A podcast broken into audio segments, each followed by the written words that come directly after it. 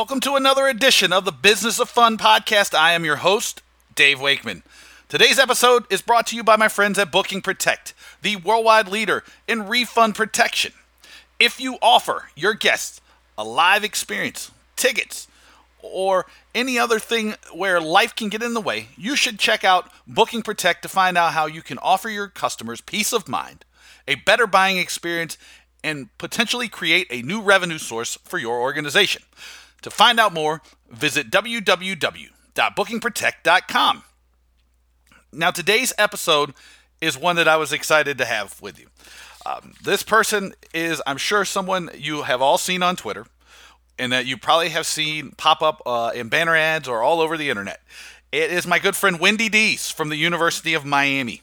Um, uh, we had a really great conversation. We talked about a lot of stuff. We start out by going into um, the status of sports business education in, in America and where organizations like hers or others are doing things well where they're not going doing things so well. And Windy lays out kind of the vision of how the University of Miami program uh, works, and it's one that I think that if you are a younger uh, professional thinking about going to a, a school, you should really investigate it because they, they spend a great deal of time making sure that you have practical ideas and stuff that you can actually use and it's not just theoretical or it's just not fluff. I mean, so, you know, that's the first part of it. But then we get into all kinds of stuff about um, sports marketing. So we talk about uh, the NFL. We talk about Nike and Reeboks. We both date each other because we talk about uh, the Reeboks that we used to wear.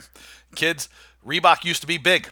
Um, we talk about NASCAR. We talk about baseball. We talk about the global uh, partnerships and the impact of, of of, of soccer all over the world. I think we talk about TV, we talk about the Olympic marketing model, um, we talk about storytelling, we talk about a whole lot I mean, it was great. I mean, Windy Dees, if you don't follow her on Twitter at Get These Tweets, if you don't know who she is, I hope this is a great introduction to her. And I think you're really going to dig the conversation because she's awesome. So, um, without further ado, here's my conversation with Windy Dees. I want to welcome Windy Dees to the Business of Fun podcast. Windy, thanks for being here. What's happening? Uh, thank you so much. I really appreciate the opportunity. I'm so excited to finally talk to you, not in real life, but next best thing. This is almost real life. It's all, or depending on how the conversation goes, it could be a little fantasy. Uh, who knows? right. yeah. so I wanted to have you on number one because I figure it's going to be fun. Which uh, even our little off uh, off mic uh, chatter has been fun. Um, but there's like a bunch of stuff that I want to cover on, right? Like number one, okay. it's like you know you are um, when I associate sports uh, education, management education, higher education. I think of you, and it probably is because of the ad campaign that the University of Miami has run. But I'm always curious right, about and you're this. probably not the only one. Well, that could be worse. I mean, if it was a, my photo on this thing, that would be like definitely turning people away. But since it's you, it's a whole, a whole different world. But you know, yeah, so that's one thing because I'm always interested in the skills and the ideas that people are learning and having access to.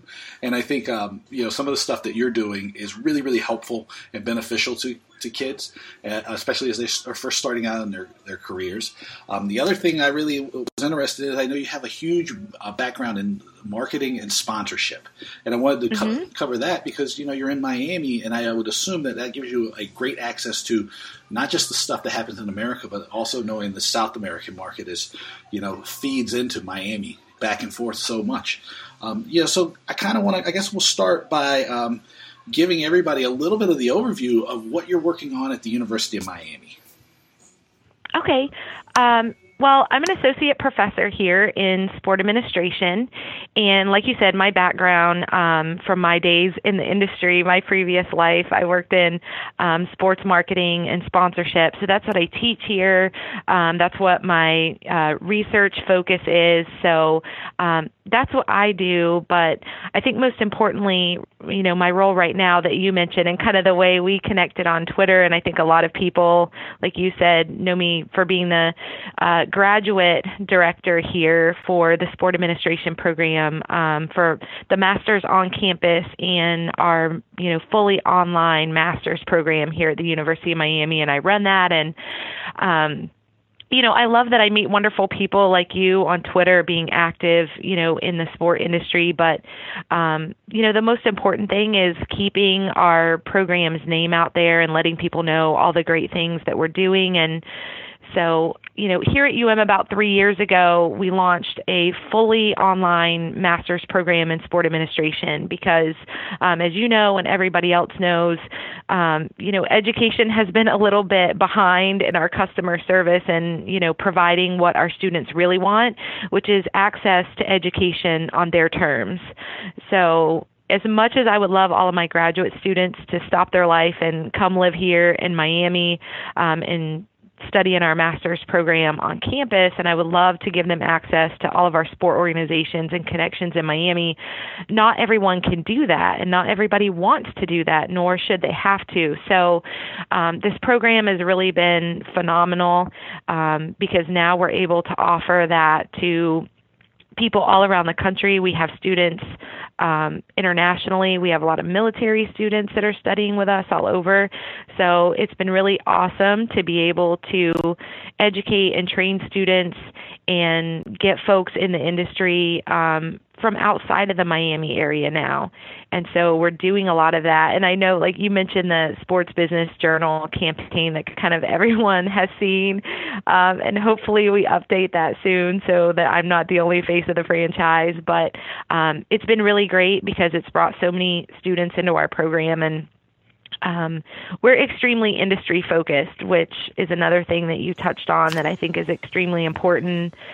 Um, you know, we want students to learn about research, obviously, but um, I think in higher education, there's been a disconnect between students learning the practical skills that they need, um, you know, that are changing every day and keeping students um, you know, trained and, and educated with all the latest information and keeping them tapped into the industry, whether that's through industry connections or internships or volunteering or, you know, whatever the case may be. And so our online program has really allowed us to offer that not just to 25 or 30 students willing to move to Miami every year, but now hundreds of folks that are looking to break into this wonderful industry, um, and they need to have you know that education provided to them on their terms.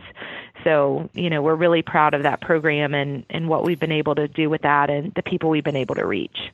Yeah, and uh, first first off, um, I'm always willing to move to Miami. So you know, like if they'll, if, if they'll have me, I'll, I'll come. but it's funny. I do get quite a number of people reach out and either ask about you know jobs here, or are you hiring, or can I work in your program? So I think all the palm tree pictures and boating pictures, you know, kind of help with that. Um, but unfortunately, not everybody can up and move here, even though it is great. I highly recommend it. Hey, I, I, grew up in Oakland Park, so I you, you know in Broward, so I'm like completely I'm sold. Um, yeah. But one of the things I wanted to ask you about, and it's interesting because you talked about making sure that the program is adaptable. And I know one of it's not on my podcast, but I think I saw it. We saw it on Twitter or um, and you might have been involved in it. I don't know if I got involved in it, but there was this idea too about the role of education in helping the you know the kids and the people you're teaching, uh, you, you know, prepare them for jobs and prepare them for the environment that they're going to be entering in. And you talked about keeping the you know your program fresh. How do you number one? What do you see as your role? right? You know, in educating people. But then number two, how do you keep the stuff fresh when it is constantly changing so much? Great question. Um, I think a lot of that is on us as professors. Um, I think you know professors and rightfully so get a bad rap sometimes about you know sitting in our office and doing research and and not having any idea what's going on in the industry and um you know professors are guilty of that and I know I work extremely hard to stay connected to the industry and keep learning myself um, to be a lifelong learner, not just on the research side, which is what I'm trained and hired to do, but um, to keep connected with my industry roots and you know always know what's going on in the industry and um, and stay connected to all the folks who are in the trenches doing what we're training our students to do. So um, again, I think social media has been really great for that. Um, you know, I I stay um, active, you know, on a pretty busy conference schedule every year, going to research conferences and the industry conferences, doing things, you know, like this and and talking to people. But then the next step is is making sure that I bring that back into my classroom and that I train my students, you know, to do the same thing and give them access to all of these people and, and places that that I've gone to and connected with. So I think the two biggest ways uh, that we do that in our program um, is one, we have what's called a sport industry partnership program with our, you know, graduate students, our ones here on campus. And essentially, what we have is we have industry partners who say, you know, hey, we want to interview your students that are coming in for grad school. We're willing to, you know, fund them to a certain degree um, if they will come in and work for us for the year or year and a half that they're in your graduate program. And so it's awesome. It's a win win win type of model for us because our on campus master students come in. Um, they interview with a bunch of the different sport organizations around Miami and find the right fit with the team and, and the area that they want to go in. And um, they work full time during the day. Um, and then they come to their classes with us in the evening at 5 p.m. after they've worked all day for their industry partner um, and they work for that partner the whole year while they're here, and then the partner funds part of their you know master's degree. So a, we're keeping the students' cost down, which is extremely important. Um, you know, we we have our, our ear open to all of those discussions going on about the cost of education and, and is it worth it? And so we feel like, you know, the partners are helping us keep our costs down.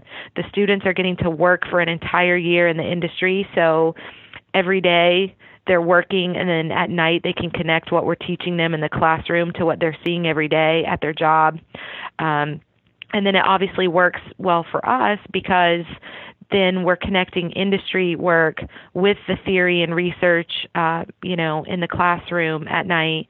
And then at the end of the year or year and a half, our students have basically been working almost full time, and we feel like they're much better prepared to enter the job market. And that's why we have almost 100% placement rating of our master students in the job market when they graduate. Um, so we're really trying to you know, not just talk the talk, but walk the walk and have our students immersed in the industry, not just, you know, in one semester and an internship at the end of the program, but the whole time that they're here. Um, and then the other thing that we're doing that has been really wonderful and successful, and we're continuing it this year, is we do our University of Miami Sport Industry Conference every April. So, right before students are getting ready to get internships or go on the job market, whether they're undergrad or masters, um, is we bring in as many top industry professionals as we can every April for two days. Um, and we have an industry conference for students and young professionals that are looking to either break into the industry or move up or just learn best practices or continue to network. Um, and we've just had some amazing people uh, come and speak uh, at the conference. Um, we've had Greg Norman here talking about entrepreneurship. We had Maria Taylor here last year when our theme was kind of uh, sports media and that side of the industry. Jorge Posada and his wife uh, came and talked about the role of uh, giving back to the community um, as sport industry leaders. And then we had panels on pretty much every topic across the industry. But um, you know, every year we talk about what's cutting edge and we bring in the people working in uh, the industry at a high level to mentor our students and young professionals and network with them and do everything we can in April to give them a springboard to break into the industry or move up and have kind of all the latest, you know, knowledge at their fingertips um, before they go out and start their own careers. So I think those two things are are very unique about our program, but they also speak to the fact that we're not just here having students learn out of a textbook. Um, we're trying to keep them, you know, as active in the industry as possible. Oh, that's great. And this was that was in no way meant to be an advertisement for what you're doing, but it was. And to give a little context to the reason I asked the question was because, and I don't remember what school, and I don't want to put anybody on the spot, but the the person was saying, "Oh, you know, we don't our, our responsibility is just to educate. It's not to help them be prepared for a job. And I was like going, Um, no, I, I, believe that's wrong. I believe you have to teach people how to learn, and you also have to teach them how to like to look for clues and figure out how to do what they want to do. I mean, I, to me, that seems to be the job, and you know, so like your answer is very refreshing because it's not just like at the end we teach them how to take the next step. We help them along that path the entire way, which I think is very beneficial because for me, it's I hate to see the a lot of some of these kids that like they spend a ton of money and then they, they have nothing to show for it except for like they have a degree, but you know that doesn't guarantee you anything, right? It's like I mean, I think you have said before about the power of networking and making the connections, you know, and so that's like really, uh, you know, to me that's really great to hear.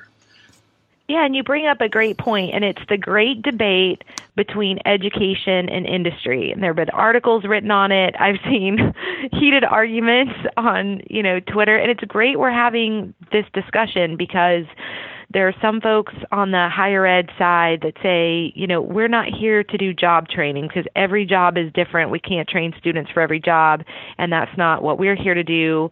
We're here to teach students um, you know we're in higher education to teach students to be critical thinkers to be creative thinkers um, to be innovative to you know to be lifelong learners um, and we're here to do that. We're not here to do job training. And then folks in the industry say you know, well, what are kids going to school for and selecting these different majors, and especially why are they getting graduate specialized degrees if they're going to show up to the front door and they're not prepared to do the job that I need them to do. So I would argue that we're here to do both. We're here to teach students to be critical and creative thinkers.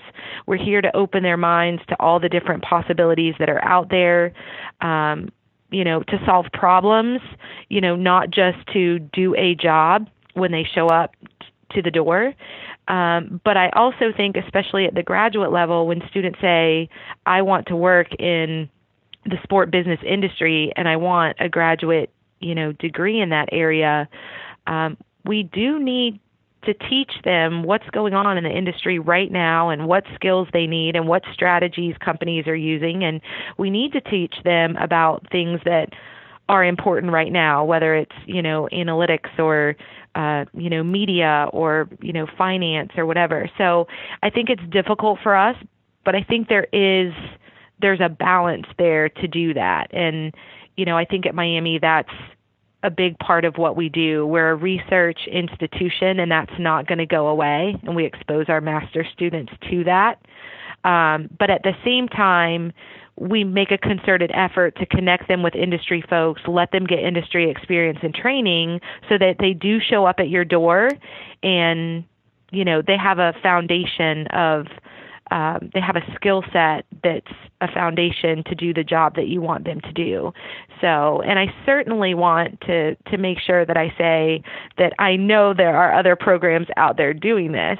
We're not the only ones. These are these are our um, you know these are our processes or you know the the sport industry program or the conference or these are ways that that we're providing that. And I'm not saying it's the best way or the only way or we're the only ones because one of my biggest mentors is uh, Bill Sutton at University of South Florida. And he's very much um, a proponent of students having industry education in addition uh, to research. And and I trained under him and probably a lot of what I do is a reflection of of his mentorship and his philosophy We're similar in that. And you know he's been at other programs uh, that have done that. So um, we're not the only ones. Uh, but like you said being in miami being in a big sports and entertainment market allows us to do a lot of creative things and to try a lot of you know different things and work with great partners. The sport organizations down here in South Florida are wonderful, and UM has great relationships with all of those teams. We have a lot of alums there, so that helps. Um, but certainly, everyone has been receptive to working with us on you know all different ways that we can get our students. Um, you know, involved in research and involved in industry. Yeah, and I, you know, I'm not here to pick favorites on any of these programs or anything, but I, you know, I, I could certainly say that between you and what you're doing and what Bill's doing, um, people could do a lot worse. Because to me, the most important thing is if you are doing research and you have the ability to apply it, you know, in the real world, it makes your research more effective. And then the kids, right, like that are coming to learn from you, they should know how to do both, right? Because that's, I mean, that's just life, right? I mean, what do I, what am I? Who am I? I'm a consultant, right? At this point, and so what do I do? I spend enough, a lot of time researching stuff, and then apply, and then finding clients that allow me to apply it. I mean, you know, so I mean, I think it's just great, and um, you know, so but you know, to you, you do make a great point that there, you know, that there should be application on both sides, and, and, and it's, it's, I think it's great what you guys are doing. So, um, Thanks. yeah, but now let's let's change let's change course. Now we're done with the uh, the unintended advertising part of this thing, and let's get let's, let's talk let's talk about some sponsorship and marketing stuff. Um, Great. The, the first thing I want to ask you about is because this week I believe there has been this statistic floating around, which to me it's a marketing statistic. Uh, that says something about the NFL having 71 of the top 100 uh, live live TV broadcasts um, in in the country last year, which is great, right? And uh, I think the the there's two sides of the issue, right? Um, you know, one side's like going, "Oh my God, the NFL is still crushing it." Uh, the NFL is um, killing it. Like all you naysayers should go pound sand. And then there's the other side of the pe- are, of people who are saying um, something maybe not that the NFL's not doing a great job. They're saying you need context to these numbers, right? And to me, it's a marketing right. issue. Um, so I'm kind of curious, where do you fall in this argument about uh, the all or nothing dominance of the NFL? I love that you brought it up because it's absolutely um, it, well, it's a great thing to talk about because we're starting football season. So, sexy topic, and everybody will tune into the podcast, right? Try to be nothing but, uh, but relevant also, yeah, exactly. Um, yeah, I know exactly uh, the conversation that you're talking about because again, I see it all the time on uh, on social media, and everybody's everybody's discussing it. So, yeah, so the NFL, you know, does have whatever 71 out of the top, you know, 100 broadcast and so you can't deny certainly that it's still one of the most popular things in this country for people you know to watch on TV and yes, that's indicative of the fact that yes, it's still popular and they still have, you know, great ratings except maybe when they go up against the Olympics. But um, the context that you're talking about, I think from the marketing side is this idea of okay, just because we're on top, we shouldn't be complacent. And I think that's where marketers look at these numbers differently, right? So I'm really old, and this is going to date me, and then everyone's going to know I'm an old, crusty professor. But I'm probably older, um, so it's totally fine. yeah. So back in the day, whenever I grew up, Reebok was dominating the sportswear market, right? And so I kind of relate it to you know what happened with the demise of of Reebok and and Nike's kind of rise to prominence is that you know, there were people probably sitting up in in high towers somewhere when Reebok was on top of the world saying, "Oh yeah, you know, we're still selling way more shoes than you know every other sportswear company out there even though numbers are down this year."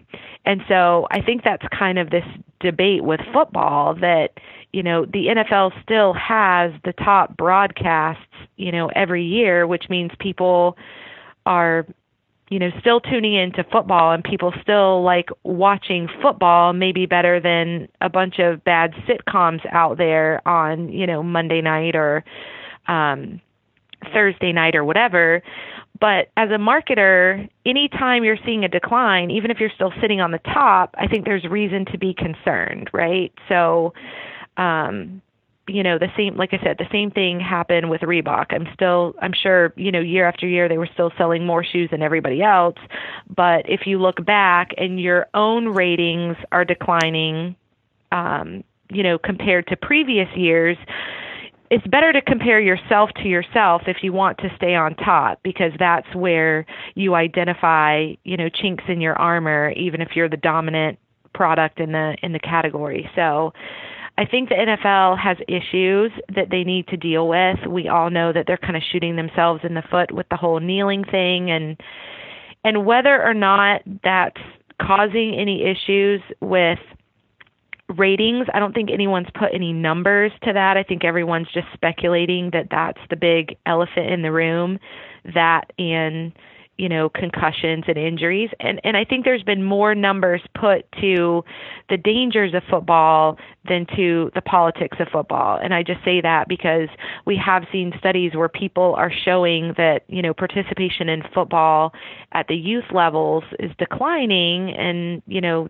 clearly there's a scare out there with how dangerous football is um, you know, then all your all your diehards and traditionalists are saying, well, it's getting harder and harder to tune in to watch because I don't know what a foul is, and I don't know what a catch is, and I don't know if the refs know what it is, and the rules are changing every year. Um, and so I think that's really going to be more of an issue um, than the politics, or at least until there's numbers put uh, behind the ratings of football and any decline related to politics, um, you know, we're not going to know. Um, but certainly going back to what you said with the ratings issue, the NFL still got higher ratings than everybody else. But really, the bigger issue is how is the NFL doing year to year in comparison to themselves?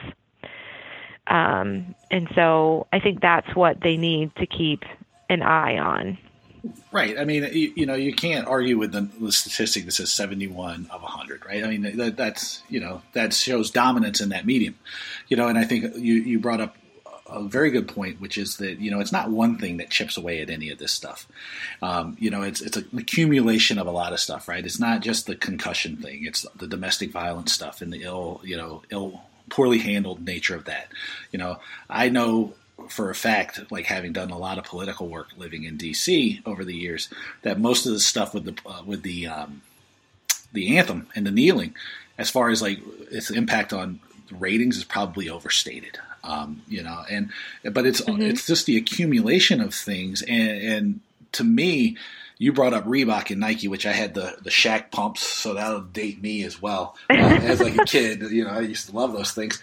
Um, it also reminds me of some of the challenges that Major League Baseball's uh, facing, right? Because I'm sure that we both remember when Major League Baseball was extremely dominant, right? And there was like no one near them as far as cultural influence and you know attendance and you know re- you know all these things, right? And then pretty quickly what was the national pastime has now fallen back to fourth, uh, third or fourth place in, in, you know, in as far as cultural re- relevance has absolutely no cultural relevance, right? You know, yeah, it's the national pastime could be esports next year, the way we're going. So let's be honest. yeah, which I'm glad you brought that up. I didn't even I didn't even see this because I'm curious to you know you do a lot of research and you're a, a marketer, right? So this the sort of um, wavering up and down nature of sports, like the you know, it, to me, as somebody who doesn't do as much research as you, my question to you is, as a, as a marketer,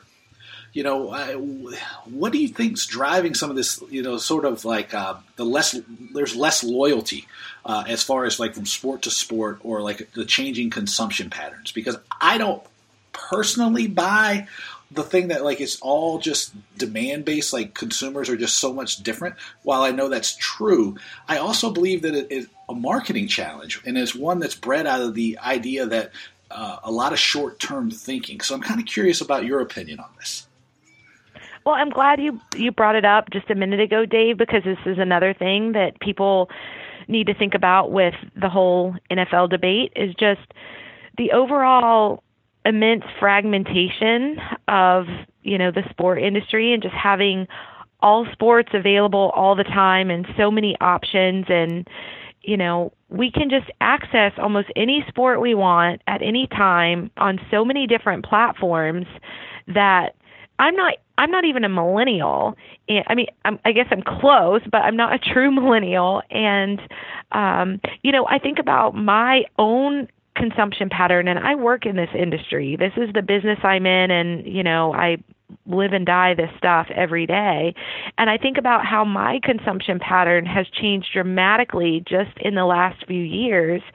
And it's a prime example of what's happening to everyone. So, I mean, I used to be the person who would come home every afternoon and you know, for two or three hours in a row would just consume all the you know, sport media shows in the afternoon, you know, so, you know, I'm watching um you know, around the horn and pardon the interruption and, and then SportsCenter and then SportsCenter again and kind of catching up on all of that right before all the sports started at night. And, you know, I watched all of that stuff every single day and SportsCenter in the morning. And now I don't watch any of that.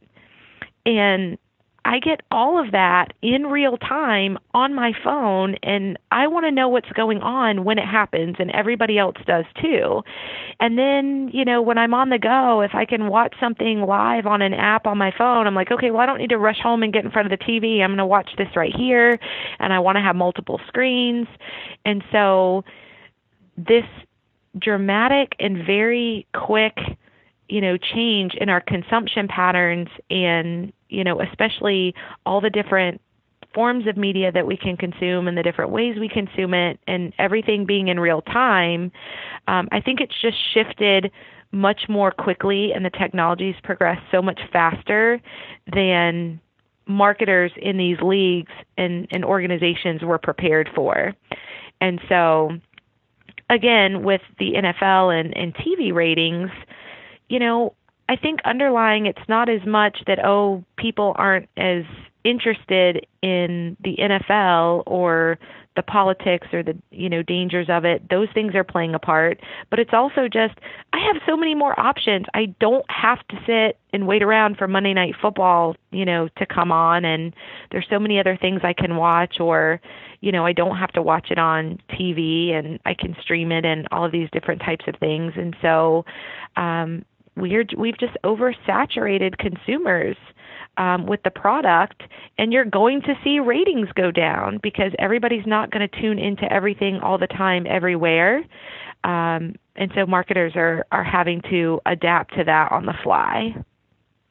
Yeah, and it's interesting. You brought it up in the context, uh, the context of how much stuff we're trying to throw at people, right? Because I, you know, I have the belief that too that you you there is a point where you can overwhelm people with things, and it's bared out in a lot of the um, you know like neuromarketing and like psychological studies that we do of consumers, which is like if you get overwhelmed with things, then the natural way that your brain deals with that is by shutting it down, and you just say no, right? And and I have to think that a little bit of like the, you know clickbait and kind of like trying to control every second of every day with different content and different forms is causing some of these things to, to, to happen because you know there, there's just too much at a certain point right? And i think it's too much and then the quality goes down. You know and i think one of the one of the problems is that you know there's so much stuff but how many times i mean god for god bless skip bayless right? But like listening to this guy, it, it, it'll turn you off to sports because he's saying ludicrous things, right? Like who can who can argue with like how dominant LeBron James is, right? And you know, and and I use that as an example just because there's so much of that stuff, right? Like everybody has to have a hot take. And it just seems that you know it creates an environment where there's just so much that like consumers are overwhelmed, and uh, you know, and and then the storytelling aspect of it, which is where I was trying to lead us here was you missed that opportunity to build the narrative around your team, right? Because I know if we go back and we talked, we, we touched baseball just a second ago. To me, the most the the most incredible thing about baseball is that it's this thing that takes up six six and a half months of the year, right? And it's not it's not a short story, right? It's not a, a you know it's not a song, it's a novel, right? And and you know there's ebbs and flows, and there's you know narratives that develop over the course of the year, and you know the same sort of applies to most of the sports. But if you don't take the time to develop that storytelling mechanism about your sport and like why it's important to be engaged over the course of a season, to me as a marketer, it's a missed opportunity because it's the stories that we attach ourselves to. Um, you know, it's the connection with players and teams and the history and the legacy and like the hopes and dreams and aspirations of a season that really go, you know, that have the, you know, that pull us closer together. And, you know, if we go back and look at the NFL, um, and this is major. If they, probably took their lead from Major League Baseball, where it's like we're commoditizing attention. Um, I don't know what your opinion is on that, and I don't even know if I really asked a very good question. But I'm kind of you know no, curious I, about that from you know from your point I, of view. I completely get where you're going with that, and um, as a sponsorship researcher and someone who's done a lot of research in NASCAR, which is probably um, one of the most sponsorship laden sports out there, which is why I started, you know, researching it because I was so interested in sponsorships and it's, you know, the best place to to study that. Um, the point you were making about storytelling as a driver of marketing is, I think, one of the biggest issues that NASCAR has had in its recent, you know, transition or, or you know, people are saying massive decline, um, is that you know, NASCAR has had four to six of its biggest stars retire within two years of each other. And it was a very, it's a sport driven by star power and that worked really well for a long time and you know numbers were you know blowing up and and I don't think NASCAR took the time to make sure that the new guys that were going to be the the next generation of stars in that sport had their stories told. And so you know, when the Dale Earnhardts and the Jeff Gordons, you know, and the Tony Stewarts um, were becoming big stars, it wasn't in the social and digital age yet. So we just learned about all those folks through TV, and that worked. But that's not how it works now.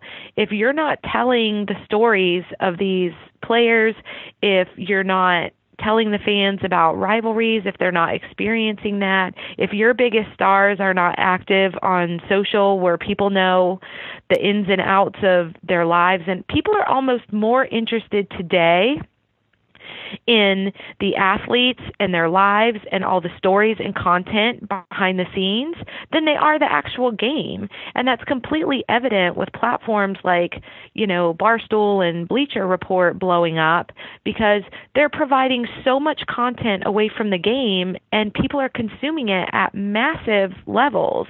And so that just shows that now that we have all of these uh, marketing technologies and, and platforms that let us into every aspect of sports, even the non sport related part of it, that's what people want to know. And so I you know, I call this like the Olympic marketing model because this is what the Olympics has done since, you know, the dawn of time.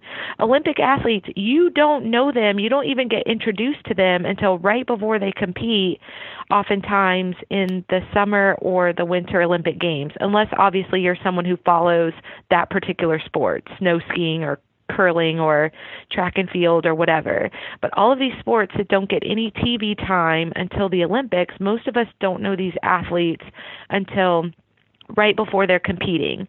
And the Olympics always did the most beautiful job of telling people's stories and sharing about their lives and you knew everything about these athletes and you learned it in a week or two leading up to the Olympics and by the time these athletes took the stage you knew so much about them and the storylines drove you to the TV because you couldn't wait to watch that athlete who came from nothing whose parent just died last month who you know barely scraped by you know financially to get their training and now they were competing for a gold medal against their arch rival over in you know, Russia or in Europe or wherever and you couldn't wait to watch them take the field and see if they won and you didn't know them 2 weeks ago.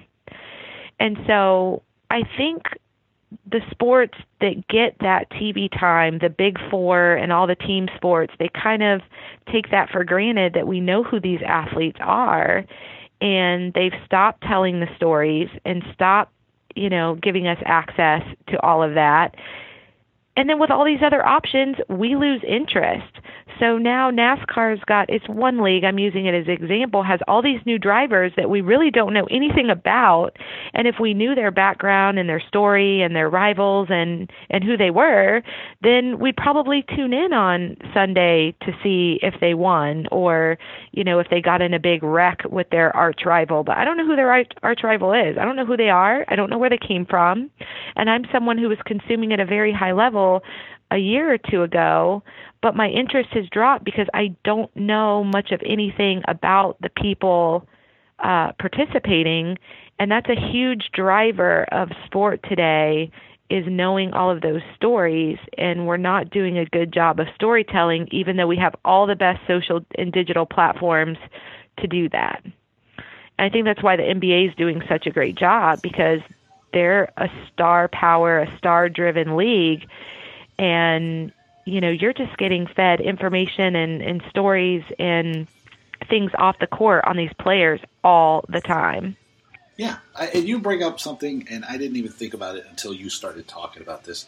A good example of what you talked about with like the, you know, number one, wanting to know people's stories, the Olympic marketing model, and a bunch of these other aspects of storytelling was the World Cup this year in Russia, which mm-hmm. I know for like when you're talking about America, they're going, "Oh, it's going to be a disaster." And then when ratings and everything came back, it was people paid attention, uh, a great a greater deal than anybody would have expected. I, I can only speak for myself. Where uh, watching the British, the England, the, the England team was like appointment viewing for my family because we've um, become big Premier League fans, which I'll bring up in a second. But Paul Pogba, who was one of the stars of the French team, was mm-hmm. very. It was no like you know he, he he would post videos of his trip back from the game wherever their match was, and these things took off, and it was like really you, you felt like you knew Paul Pogba better, right? And he's in theory one of the most identifiable players in the world, right? So the the fact that like even though you really know who Paul Pogba is, and you probably have a certain amount of knowledge about him, it still means that like there's more you can learn, right? So like you you, you might think, oh, everybody knows everything in the world they want to, about Dwyane Wade. There's still more you could learn about Dwyane Wade, right? The same goes for LeBron James or or even lesser star, you know, stars that might be considered lesser. I don't know if they are or not, but maybe like Chris Bosh, right, who was always kind of in the shadow of the big three when they were in Miami. There's always something people want to they want to know more. They want to feel an attachment to people.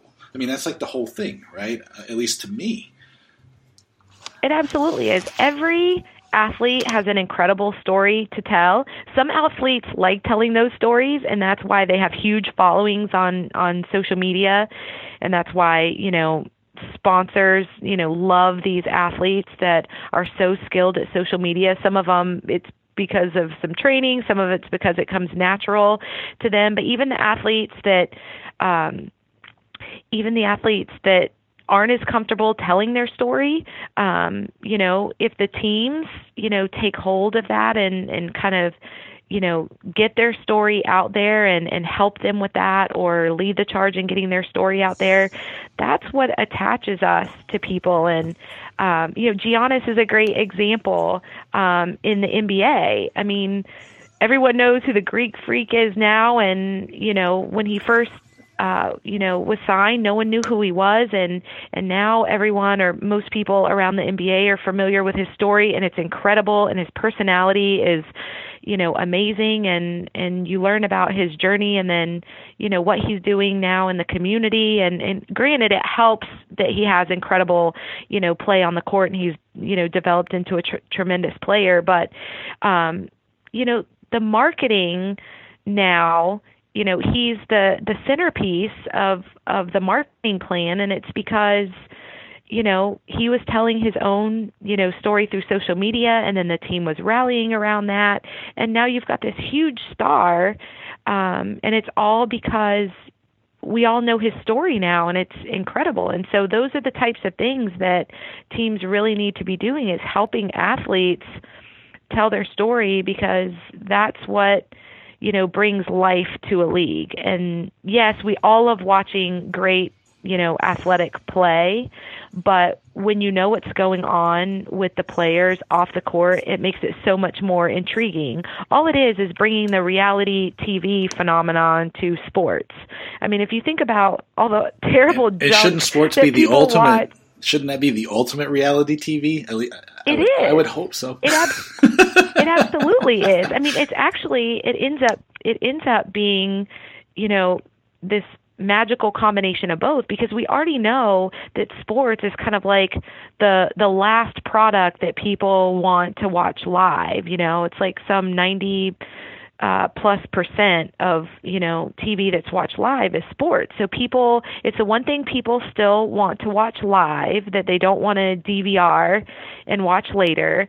And on top of that, when you add that kind of reality TV component, that there's all these stories and there's all these narratives and you know there's all these um, you know storylines and and dramatics and everything in sports, when you combine that with the fact that people like to watch it live, um, you know, it's incredible. But I don't think that some of the leagues and some of the teams are realizing you know the power that storytelling can do for their marketing you know they're focusing more on these things like politics off the off the field or you know what are these ticketing strategies to get more people in the door or you know crazy promos that you know work for a night or two or a season or whatever. Um but really the the strongest driver to keep people interested in sport or in anything um you know is following you know people's lives and and what they've gone through and and how they've you know succeeded in spite of all of these things and everybody has a story to tell and everybody's story is different and that's what keeps it exciting and fresh. Yeah no and that's um you know to, like the way you described it it, it it reminds me of sort of the lead question that i bring to everybody and it doesn't matter if i'm working with people in sports or wherever. It's what is the value that we want to create for our customers or our market. And then understanding that and i think when you're talking about all these promotions and these ticket you know these sales ideas and these things that are like sugar rushes you know all of these failures and these challenges lead back to a misunderstanding of what the value is between the sport the team the players the leagues whatever and the customers the consumers the fans and it's just like it's a disconnection. And I think, like, you know, I know because now we're getting long in the tooth on this thing. There's a contrast that I, I, I want to ask you about because I, I, think one side does it very well, and then the other side I know is challenged on it. And so, over the last year or so, I've become, along with my son, who's eight, uh, big fans of the Premier League. And the Premier League seems to do, to take all these things, and everything is built around the story, right? You have the Merseyside derby, you know, between Liverpool and Man U. You have the uh, London derby, right? You have derbies for everything, right? Like, and everything's built around the rivalries and the players and the history of these venues, and you know, everything builds, you know, builds off of each other, right? Which is, I think, exactly where it needs to be because number one sports usually is passed down from generation to generation, right? Like, you know, my, my son loves Alabama because I went to the University of Alabama. He loves the Mets because, unfortunately, I love the Mets. Um, you know, all, all of these kid. things going on, right? And then you compare what the Premier League is doing um, with what Major League Baseball is doing, where uh, basically at the All Star game, it felt like Rob Manfred, the commissioner, rolled the bus over Mike Trout. Um, you know, and and I know that you use the Greek Freak as an example, but I know I live in DC, and Bryce Harper is one of the most should be one of the most marketable assets Major League Baseball has, and they should and because he's out everywhere here. I mean, you, you can't avoid him in DC. Um, you know, it's you know I don't even know how to phrase the question right because it's just like how can you be so disconnected from the thing that like that you just don't recognize that the storytelling aspect of it is so powerful? And that all marketing really is is an exchange of ideas. And then like so because because so much of this these challenges and and failures that are happening is because of the missing link between like going marketing is just an exchange of an idea and instead, they, it seems everybody's fallen back on the idea that advertising is marketing, when advertising is a tactical thing and marketing is a strategic thing. Um, you know, it, you know, again, not not the most graceful question I think I've ever asked. Yeah, well, it's not just it's not just Premier League soccer worldwide.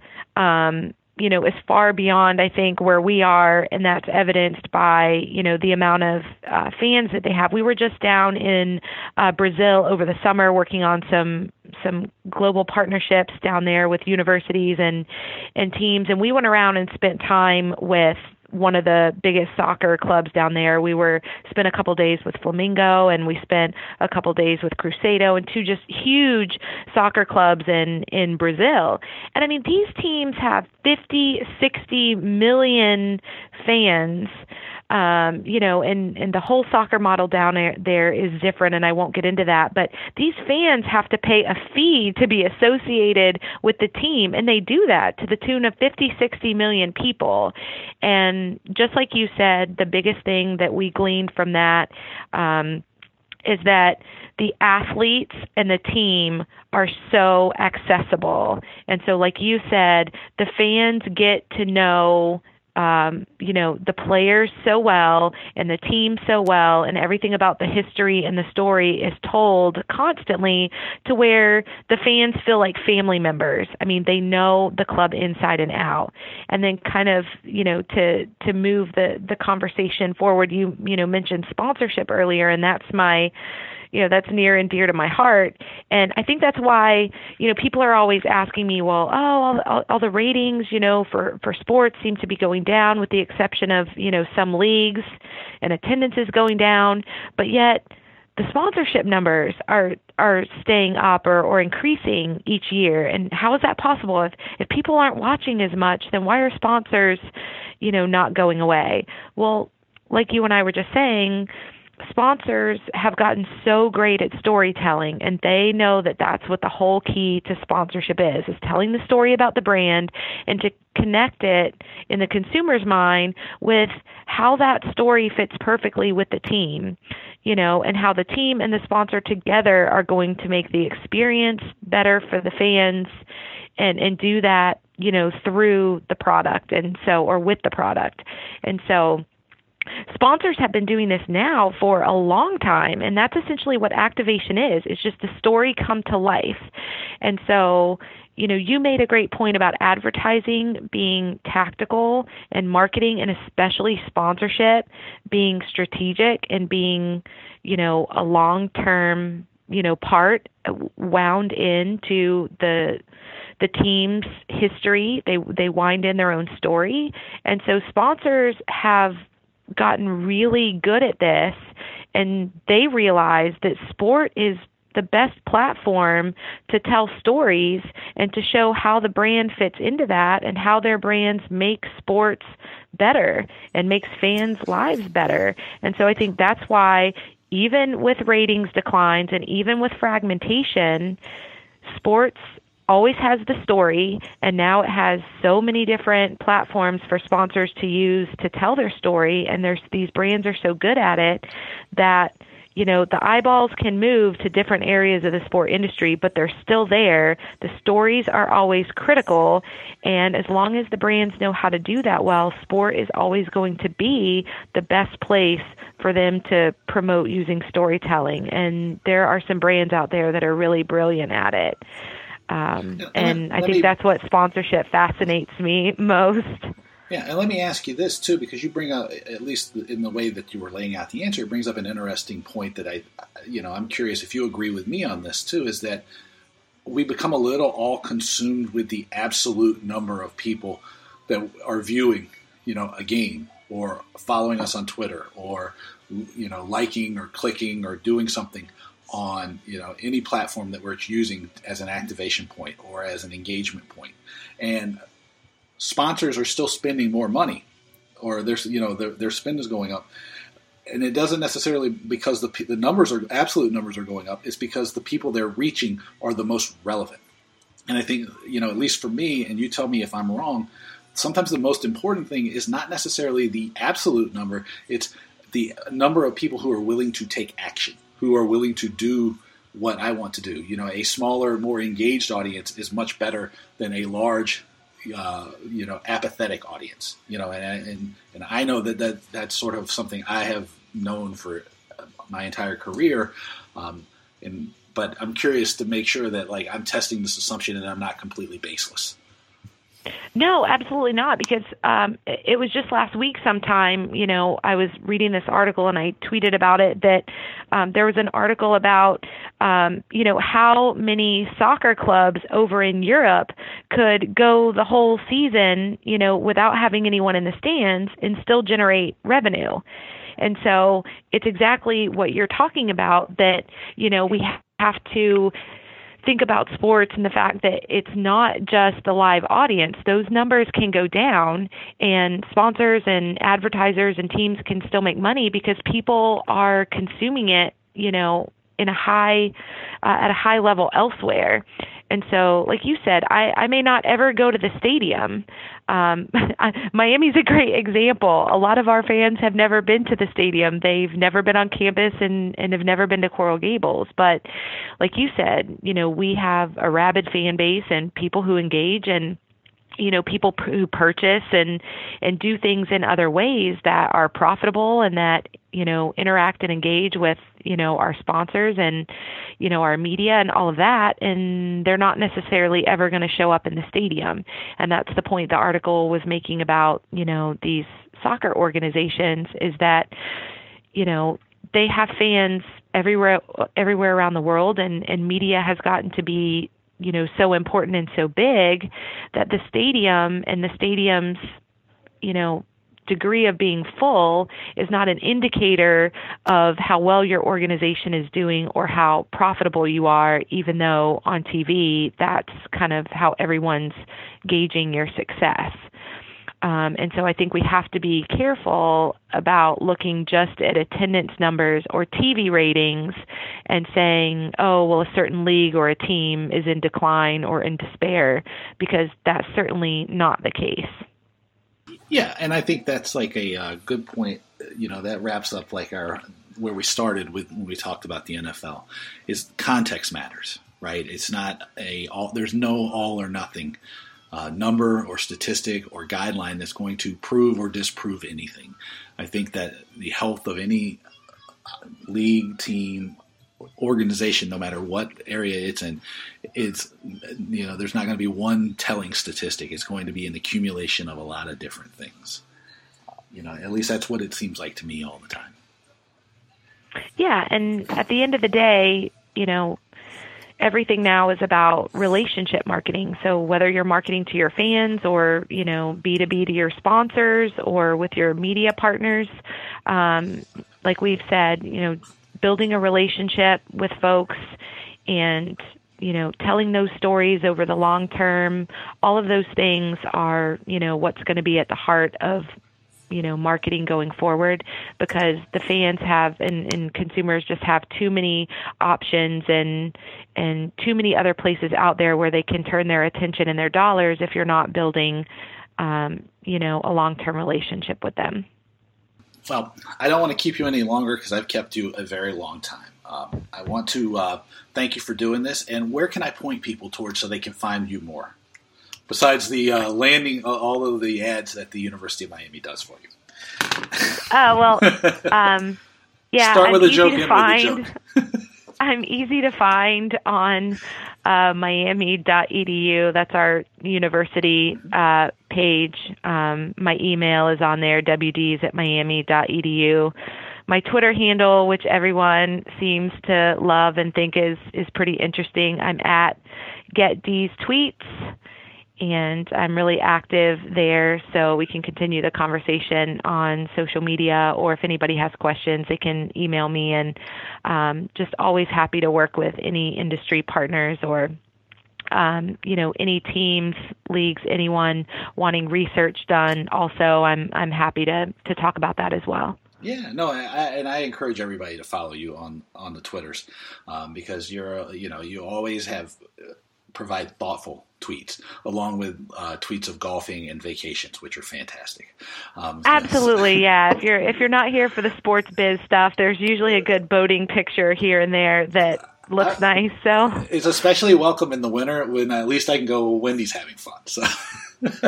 yeah, everyone gives me a hard time about them when I post them in February. So I don't. I just am jealous. So, but um, Wendy, thank you so much for doing this. Awesome, Dave. Appreciate you. Thank you for having me. I want to thank my guest, Windy Dees, again, for taking the time out of her schedule to talk with us about all the things she's working on at the University of Miami, um, the state of sports business, uh, sports marketing, and all kinds of other great stuff. I hope you dug the conversation. Again, to find Wendy, follow her on Twitter at Get These Tweets. It's totally worth it. As for me, you can always find me on my website, www.davewakeman.com. You can connect with me on LinkedIn. You can find me on Twitter at David Wakeman. If you'd like to get my weekly newsletter all about value, marketing, strategy, creating experiences, um, building and growing your market, you can send me an email. It is my name, dave at davewakeman.com, where you can also send me your comments, your ideas, your thoughts, your concerns, what's good, what's bad, what's not. Um, I always want to hear all of it, okay? Um, finally, if you dig what I'm doing here on the podcast, I'd love it if you subscribe. You can find me on iTunes. You can find me in a lot of all the places, I think, a lot of all the places where you get podcasts. Um, subscribe, and if you'd be so kind as to leave a review, because the reviews are really helpful.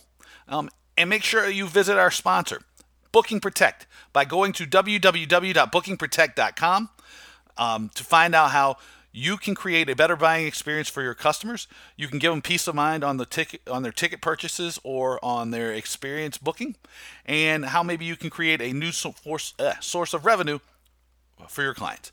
And until next time, take it easy, and I'll see you again soon.